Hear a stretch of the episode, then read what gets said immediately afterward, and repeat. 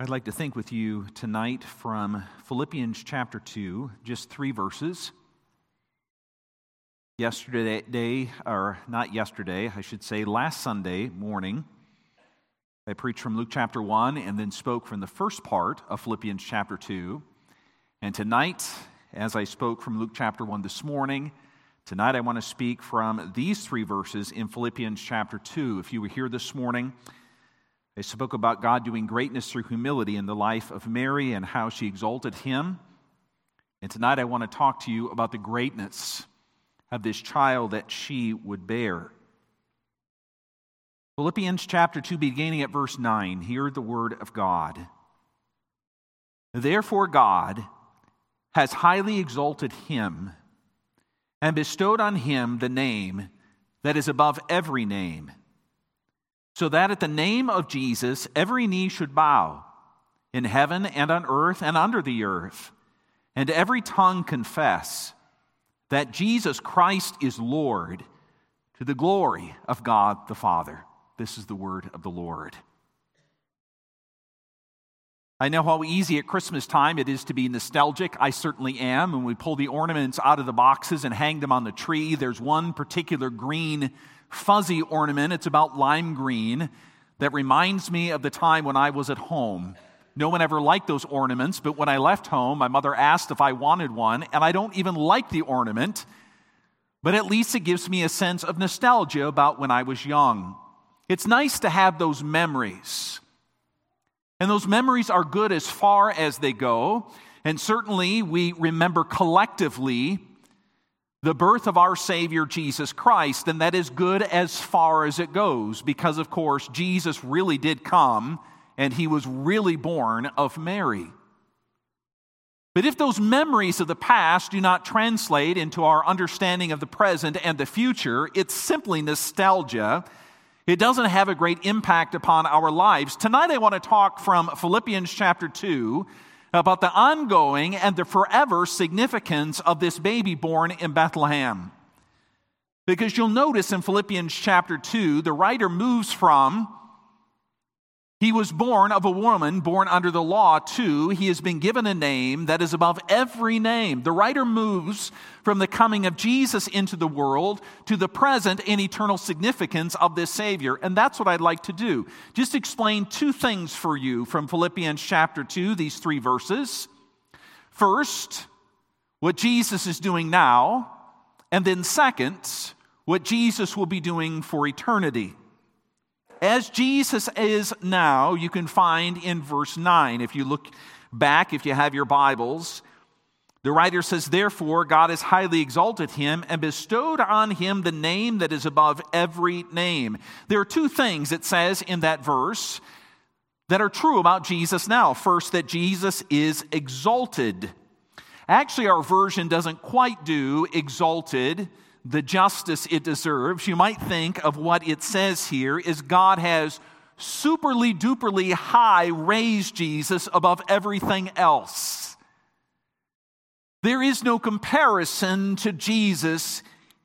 There is nothing more exalted, no one who is greater than this Jesus who is described in Philippians chapter 2 and we've been singing about in so many great songs here tonight. Romans 8, verse 34 says, that Jesus is now seated at the place of highest honor in heaven at this very moment at God's right hand. This is the place that he occupied before he entered into our world as the baby in Bethlehem. Except with one important difference. Hear this. When Jesus returned to heaven after being on this earth, he returned with our bodies, our flesh, the Bible says.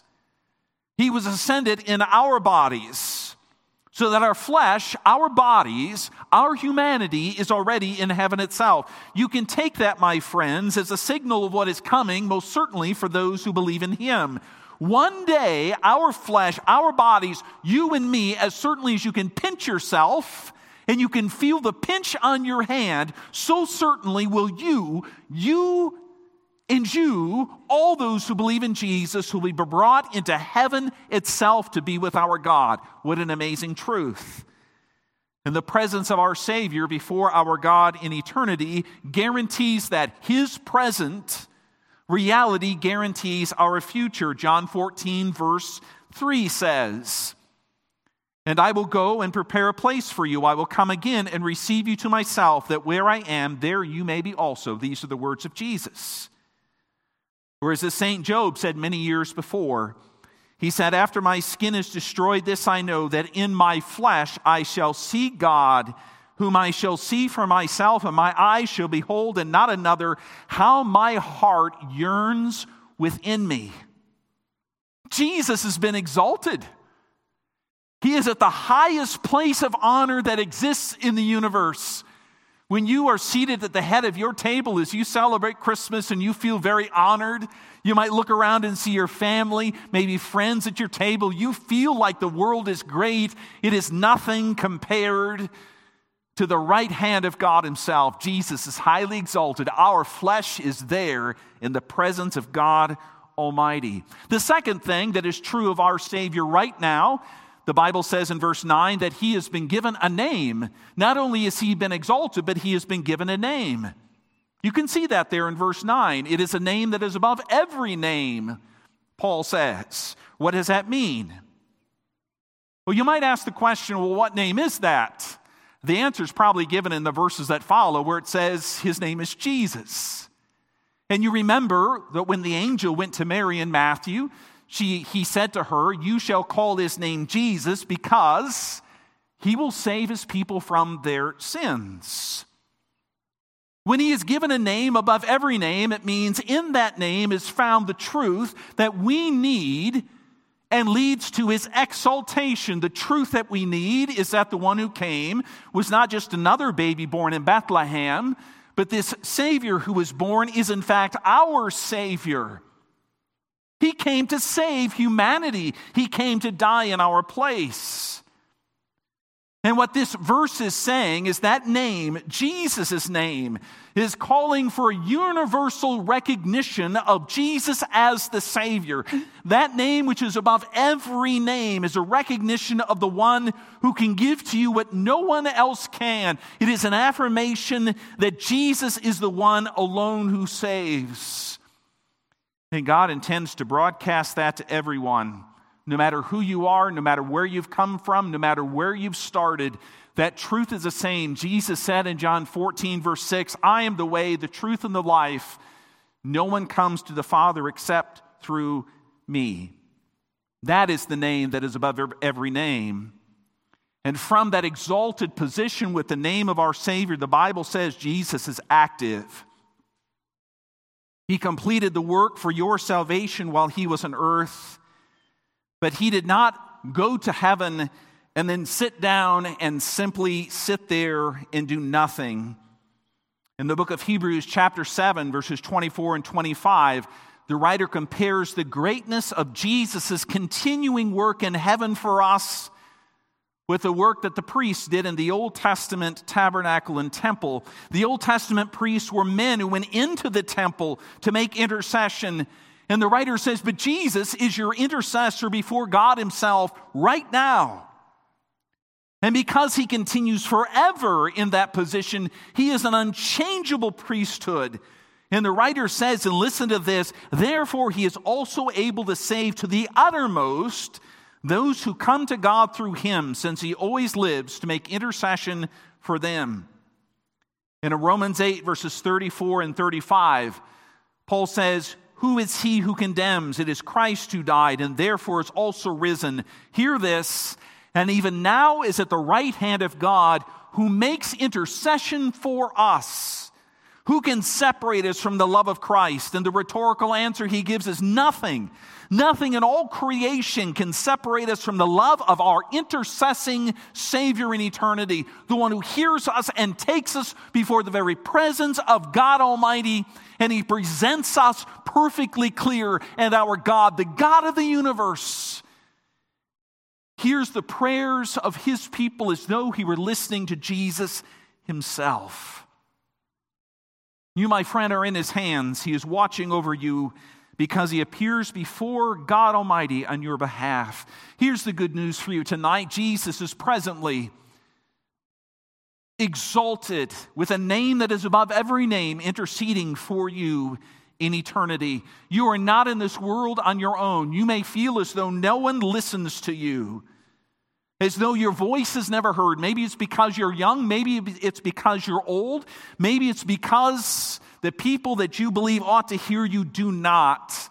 You may look around at the world you live in and see all kinds of reasons why things are not right. But here's the good news about our Savior Jesus, the child born in Bethlehem.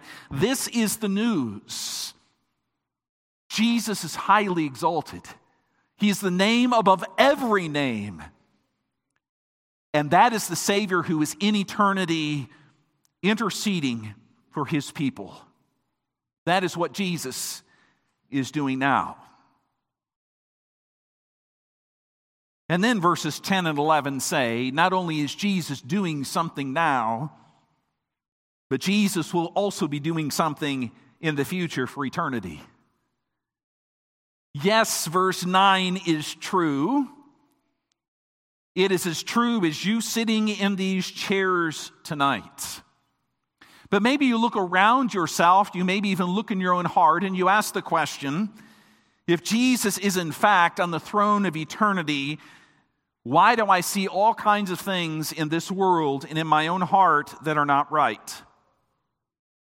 Why is there dissonance between that reality in eternity and my experience in this world?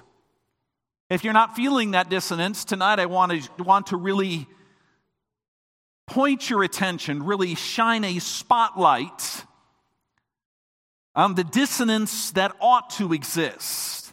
And I could do that a whole variety of ways. Maybe it's just naming the sins that I struggle with, or naming the sins that are common to humans.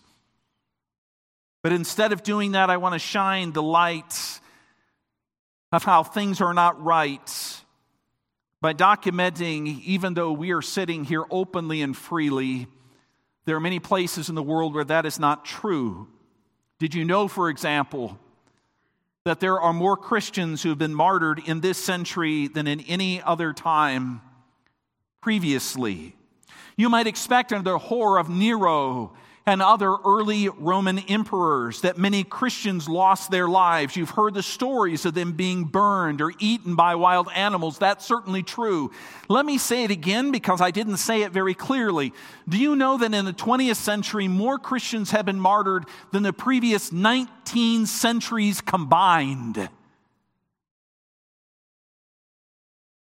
Perhaps you listen to that and say, Where is the ruling hand of our Savior? Let me go even a bit further for you. Let me give you an example. In 1915, alarmed by the growing number of Armenian, not Armenian, Armenian Christians, the Turkish government determined that they needed to be eliminated. In fact, on April 24th of 1915, the Turkish government summoned hundreds of Armenian leaders, most of them Christians, to Istanbul and in a very public way, with no shame, murdered them. Officials then emptied the leaderless villages of women, children, the elderly, the men who remained, and sent this horde of people on death marches across the Syrian desert. The Turkish authorities bayoneted them, buried some alive, burned others, crushed some, dehydrated them, drowned them, raped many, stoned some, shot others, starved them, and otherwise tormented victims in what contemporary accounts call, and this is a impressive title, the most bloody genocide in modern history. Here's a question I want to ask you tonight. Did you even know about the Armenians until I mentioned them?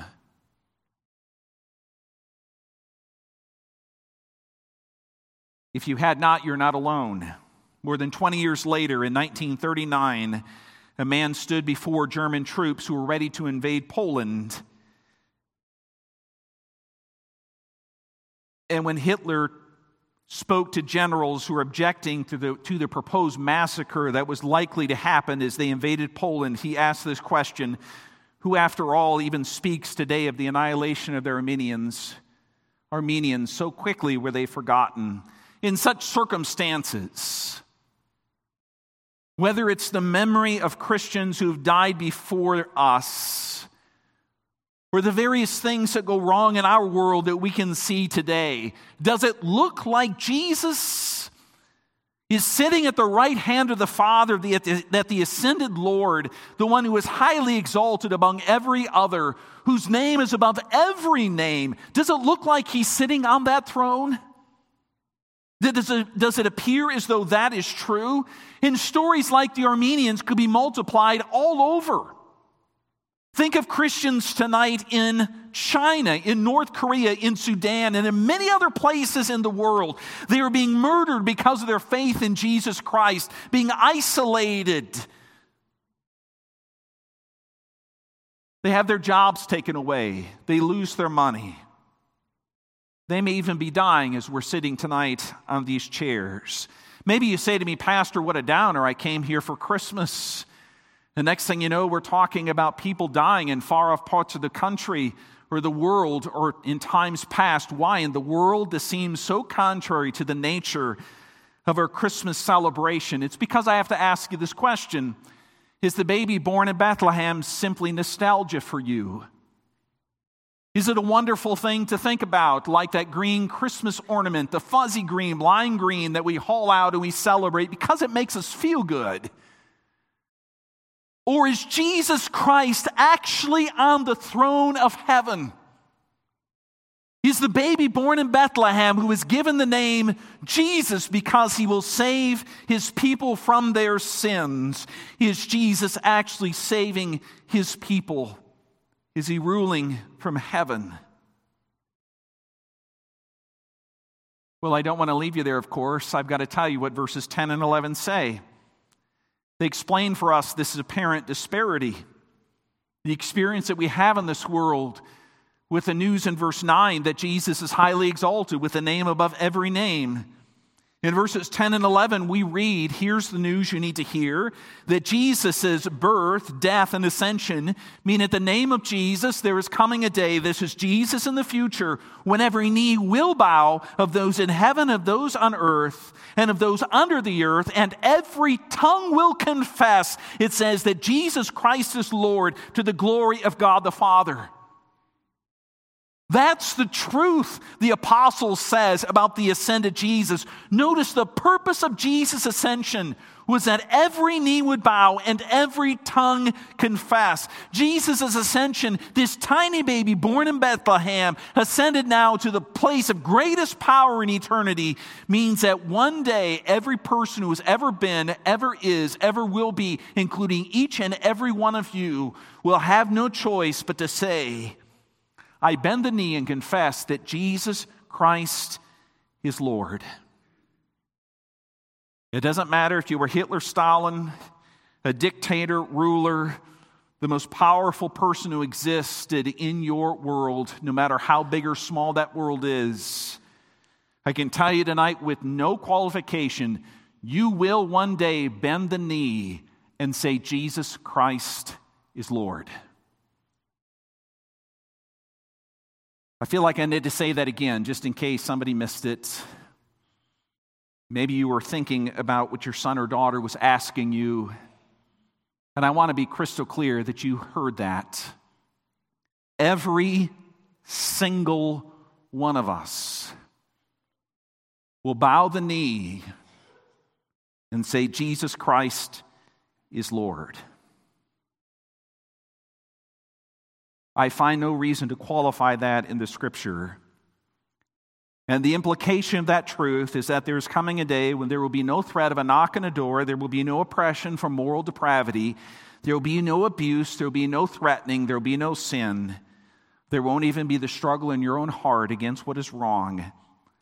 There will only be Jesus. Even though it appears for a time Jesus is losing the battle in China and North Korea and maybe in your own neighborhood, and certainly at times in your own heart, it may feel like he is losing the battle. The good news for you tonight on this Christmas celebration evening is that Jesus, although there are times when it appears as though he loses the battle, here's the good news Jesus does not lose the war.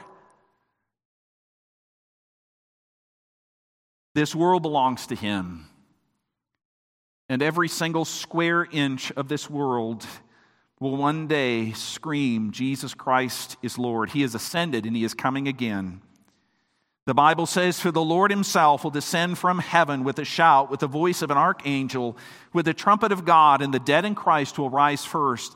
Then we who are alive and remain shall be caught up together with them in the clouds to meet the Lord in the air, and thus we shall always be with the Lord. And immediately after, the apostle goes on to say, Now knowing that truth, hear this, comfort each other with these words. The truth about Jesus is designed to comfort us now. What does that mean in our fight against sin, against wrong, wherever it is found? Does it mean that we're turning to a beaten Savior stuck in a grave, meaningless now? Absolutely not. Jesus rose. We are turning to a ruling Savior. We're turning to a Savior who, in places, even now in our experience, we can see the power of this Jesus but those glimpses, those shadows, those places where we see it now, one day all the gaps in between will be taken away. And at the name of Jesus, every knee will bow, those of heaven and of those on the earth and those under the earth. And every tongue will confess that Jesus Christ alone is Lord. That is who we worship. And that is who we came tonight to sing to. Which leaves me with one more thing I have to say to you about this Jesus in the future. At that end, when the world bows its knee in submission to our ascended Lord and they recognize who he is, when we will all say with our tongue, Jesus Christ is Lord to the glory of God the Father, I want you to note something very, very clearly. Confessing that Jesus Christ is Lord is not the same thing as calling upon Jesus as your Savior. Matthew 25 makes it very clear in that day when Jesus returns, there's a fundamental divide between what is called there the sheep and the goats. What is meant, the sheep are those who call upon the Lord alone who is as their Lord, their Savior. The goats look at him and say, Who are you? We now see that you are Lord, but you're not ours. We don't belong to you. What is meant here in this passage by these confessing tongues is not necessarily a confession of faith, but a confession of recognition. Even on the part of some, a grudging recognition. There have always been people who have claimed that God does not exist, that Jesus is nothing more than a figment of our collective overactive imagination. Nietzsche, who I noted this morning, for example, began the 20th century by writing or proclaiming boldly, God is dead and we killed him. God is not dead and he's coming back. If I can be a little tongue in cheek, Nietzsche now, now knows better. And all of us will someday. Until that day, we wait patiently. And you're called in a moment like this, with all the nostalgia that fills our hearts for Christmas and its celebration, to not miss the reality of who Jesus is and who he will be someday. Do not lose the call of the gospel, this call to faith in the middle of your nostalgia. But, oh, my friends, take comfort in the future reality that Jesus is coming back and live as those who serve the ascended baby Jesus. Let's pray.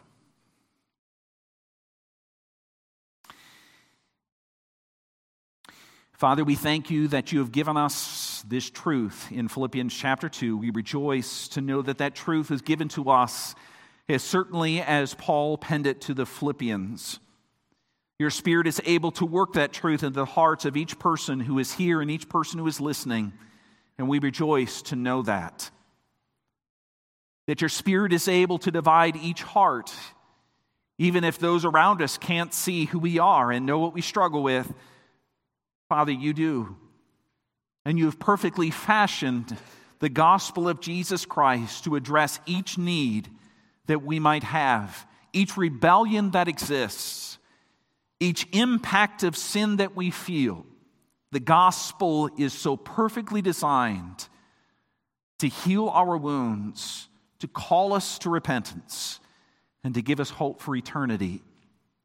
And so we rejoice tonight with these beautiful songs. We sing them with our mouths, but we long for their truth with our hearts. That Jesus Christ, the one who is highly exalted, the name that is above every name, would be recognized by us tonight and given the praise that he deserves. Father, thank you for this time. We rejoice in his precious name. Amen.